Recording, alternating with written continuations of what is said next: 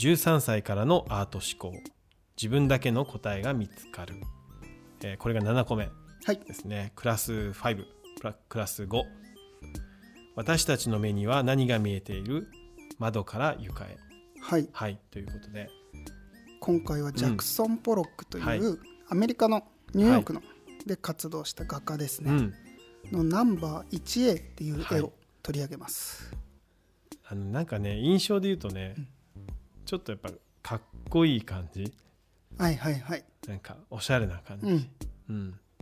僕ねこの人は知ってたんですよ、あ知ってたの知ってた、はいでめっちゃかっこいいなと思ってあた思ってた、うんうん思ってたななんでですかそれきっかけというか何で知ったの多分、うんアメリカいる時うんうにん結構参考とかであ出てくるの、ね、出てくるんですよね、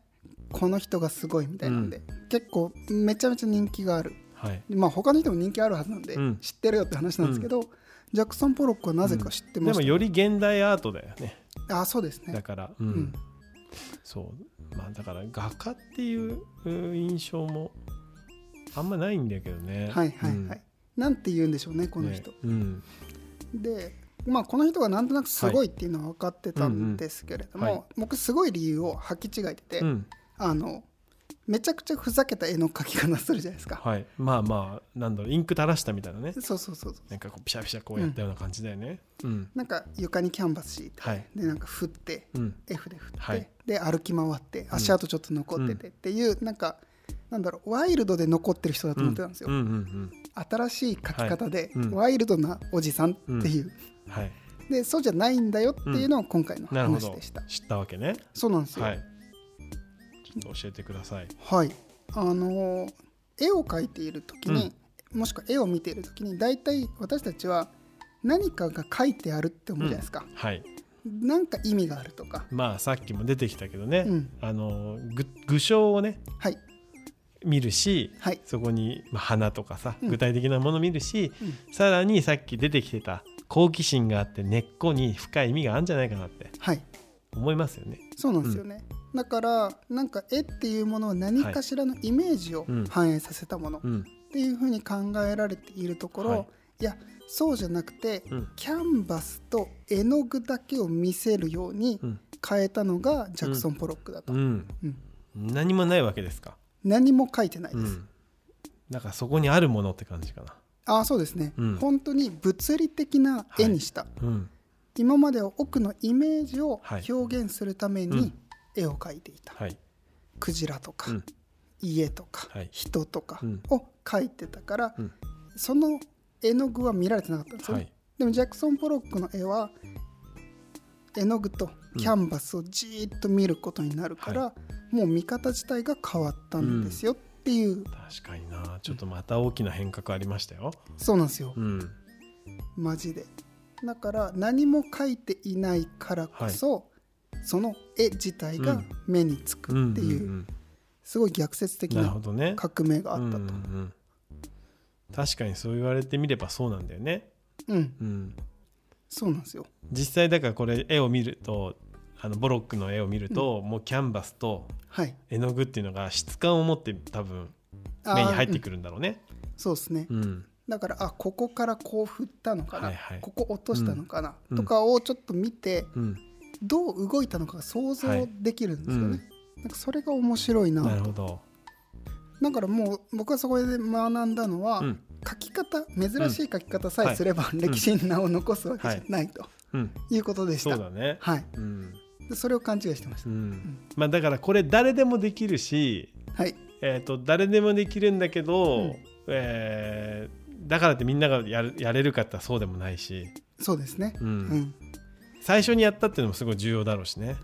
だから絵ってなんでイメージをみんな写し取ってるんだろう、うんはいから始まり、うん考え続けた結果、うんいやこうやればうん絵じゃない絵が描けるよね、はっい、ていうところに行ったっていうところでしょうね、まあでもなんかさっきからさ、うんこうケースをいろいろ見させてもらってて、はいあれだよねこう最初にその問いを投げかけた人っていうのはうんまあエポックメイキングしたとそうですね。う、うんんそうだ。ってことだよねそうです。だからまあ今でもきっと多分この美芸術家アートをやってる人っていうのは新しい問いを、うん、まあだからこれが時代とすごく作用するんだよねきっとね、技術だとかもそうだしカメラ登場したりとか、うんね、時代と一緒にこの問いをどう考えていくかっていうかさ、確かにしかもそれを最初にやるっていうのがすごく重要で、うんうんうんうん、だから問いが生まれない時代っていうのももしかしたらタイミングとしてあるかもしれないよね。だから答えがいっぱい出てきて、うんで答えを追いかける方に意識が向けちゃうとってことですね、うんでもまさにこのボロックの時代は、うんこのそもそもアートっていうものでうん何なんだっていう、うんあの問いかけにこのキャンバスと絵の具をそのまま見せるっていううんうんうん物体的に、これがいい問いになったっていう、そうですね、うんそこをずっと考えていたっていうのが、まあジャクソン・ポロックのそうだよね、うんい功績今ケースを追うごとにさ、うん新しい問いを投げら投げかけられていて、ああそうですね、うん、うん面白いなって思いながら、うんこれがねどんどんどんどん広がっていく感じが面白いですよね、はい、ね、うん、うん、だからそのこの本の、はい、えーとまあ、クラス5の最後の方に書いてあったんですけど、うん、子供の絵を見た時に、はい、大人たちの質問って大体「あー上手だね、うん何描いたの?」っうん、て聞いちゃうとつい言っちゃうね、言っちゃう、うん、でもそれって絵はイメージを描くものっていう、はジャクソン・ポロックが壊したうん、常識にはい、まだとらわれてるうん、っていうことなんですうよね。ん。だからそういう質問しちゃう大人は子供が描いた落書きとボロックの絵と同じ印象を受けちゃうかもしれないね、うん質問がうん一緒かもしれない、うん何描いたんですか、はいはいはい。だかうんらジャクソン・ポロックを超えていった時には何が生まれるかっていう何描いたかどうかじゃなくて、どう描いたのとか、その絵を描いた時どう思ったのっていう方が重要はっい、ていうことなんでしょううね。だかんらそこがもう完全にうん時代を変えなたる、ほどアねートを変えてますね。はい、うんこれさ、はいクラス6まででしょはい今5まで行ったじゃないですかはい。時代を変えたこのアートっていうのが、あと1個しかないですかあと1個です。はい紹介ははい。なるほどもったいないな楽しいですよね。これね楽しみですねはいうん、で次回はいクラスで言うと最後になります。はいが、えー、と一番アートの常識を壊しちゃった人なんですけど、アンディ・ウォーホルが、おアンディ・ウォーホルはい、うんまさあ、すこがれはにねさすがにみんなね、知ってました、うんはいまあ、有名な、はいあのアンディ・ウォーホルがじゃはあいどういうふうに常識を壊したのか、うん、もう常識多分残ってない感じあるんですはいけど、うんまだあったのうで、ん、なるほどそれを次回はいお話したいと思います。はい